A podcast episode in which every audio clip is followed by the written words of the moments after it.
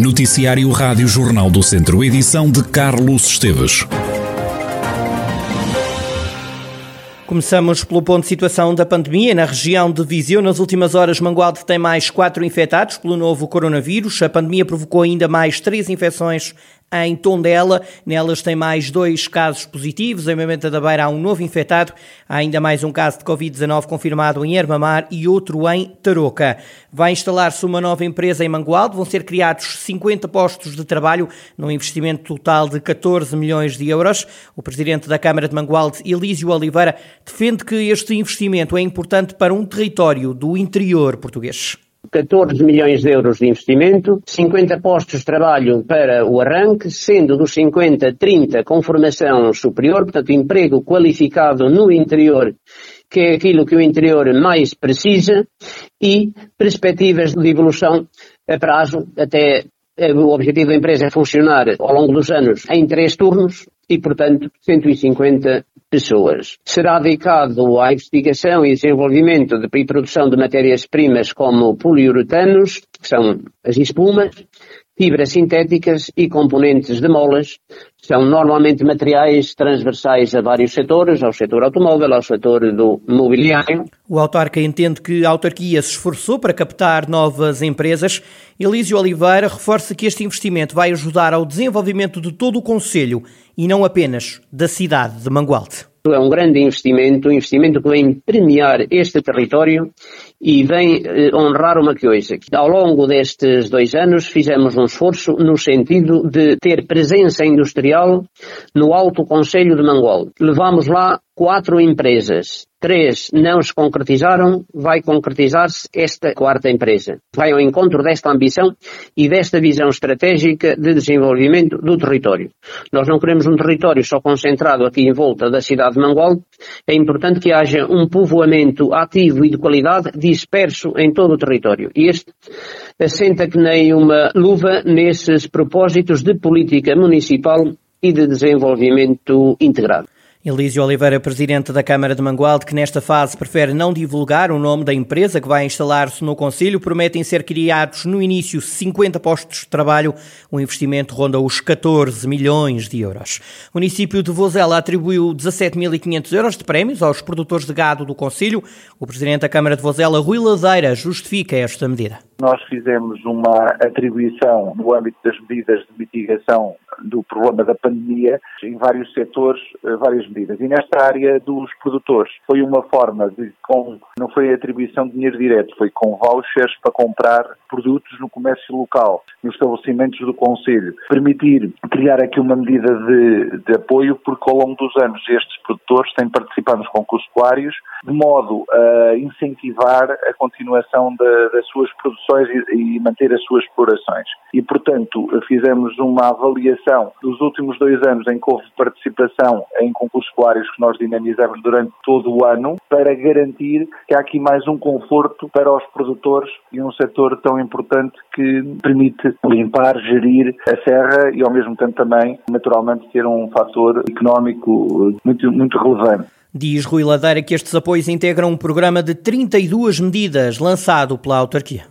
São mais 32 medidas de minimização e apoio às empresas, às instituições, às famílias, mas também aqui, neste caso, aos produtores, ao comércio local. E as várias medidas importam num valor de não receita ou de apoio direto ou diminuição de impostos na ordem municipais, claro está, na ordem de mais de meio milhão de euros. Portanto, estamos a falar de uma série de ações e esta é mais uma delas, uma das mais de três dezenas que permite criar aqui algum apoio à nossa comunidade e, portanto, aquilo que é de decisão municipal dá-nos o conforto de que esta medida também de apoio ao setor primário é determinante e importante para os produtores. Rui Ladeira, presidente da Câmara de Vozela. No Dia da Juventude, o município de Viseu lançou as novas redes sociais Viseu Jovem. Ermelinda Afonso, vereadora da Juventude na autarquia, justifica esta aposta. Duas dedicadas a comunicar com os mais jovens para, obviamente, também fazer-vos chegar toda a informação que nós entendemos que é nós, não é numa perspectiva individualista do município, é nós, comunidade, nós, parceiros, a, a informação que nós entendemos que é premente que chegue. Uh, obviamente que neste, uh, neste compromisso, digamos assim, das políticas de juventude, falamos, obviamente, daquilo que são também a transversalidade das iniciativas do município, do município e de toda a comunidade. Esta transversalidade passa pelas políticas promotoras um, de iniciativas para os jovens que vão desde a prática desportiva ou a prática de atividade física, como tivemos aqui um exemplo, que vão desde a parte da parte cultural, a educação, a habitação, o emprego e empreendedorismo, o ambiente, a sustentabilidade, as smart cities. As novas redes sociais dedicadas aos jovens foram lançadas no Espaço da Juventude do Fontelo, um edifício que está agora de cara lavada o Espaço da Juventude que, com esta eh, nova cara, com esta remodelação, que é apenas e só ainda uma primeira fase, pretende que também seja mais agradável eh, a que os jovens sintam que é uma segunda sala de estar, além da sua sala em casa. E é exatamente isso que nós entendemos. Pode ser um espaço de fruição, pode ser um espaço de conversa, pode ser um espaço de estudo, pode ser um espaço de leitura, pode ser um espaço de criatividade e entendemos que, numa lógica daqui tripartida daquilo que é, obviamente, a Loja Europa Jovem, aquilo que é este primeiro espaço que foi agora remodelado e que agora parece estar ali com um ar um bocadinho formal, mas nós depois vamos começar a desconstruir um bocadinho aquilo na medida em que passa a ser a nossa sala de estar para os jovens e depois a sala ao lado, que é a sala das dinâmicas que a Damastor vai construindo. Ermelinda Afonso, vereadora na Câmara de Viseu, vereadora da Juventude, o espaço da Juventude do Fontelo nos últimos três anos recebeu 12 mil jovens e promoveu mais de 400 atividades. A Quinta do Suqueiro, em Viseu, vai ser alvo de trabalhos de beneficiação no âmbito do programa Resiliência dos territórios face ao risco. O anúncio foi feito pelo Governo. A Quinta do Suqueiro, que está situada junto à Mata do Fontelo, é conhecida por acolher a delegação de Viseu do Instituto da Conservação da Natureza e das Florestas. Lamego veio também ser beneficiado pelo programa. Ao todo, o Resiliência dos Territórios face ao Risco disponibiliza um milhão e meio de euros para a beneficiação de parques florestais em perímetros urbanos. O presidente da Câmara de Sernancelho, Carlos Santiago, que é também candidato pelo PSD, mandou retirar um cartaz da candidatura do Partido Socialista à autarquia. A acusação é feita por Luís Miguel Lopes, candidato do PS à Câmara. O socialista diz que foi apanhado de surpresa e garante que o PS está a agir de acordo com a lei. O presidente da Câmara eh, dirigiu-se ao, aos funcionários da empresa que colocavam cartaz a dizer que não poderiam colocar naquele local porque iriam danificar o passeio e que o passeio tinha custado uma fortuna e, portanto, não poderia ser colocado ali o cartaz.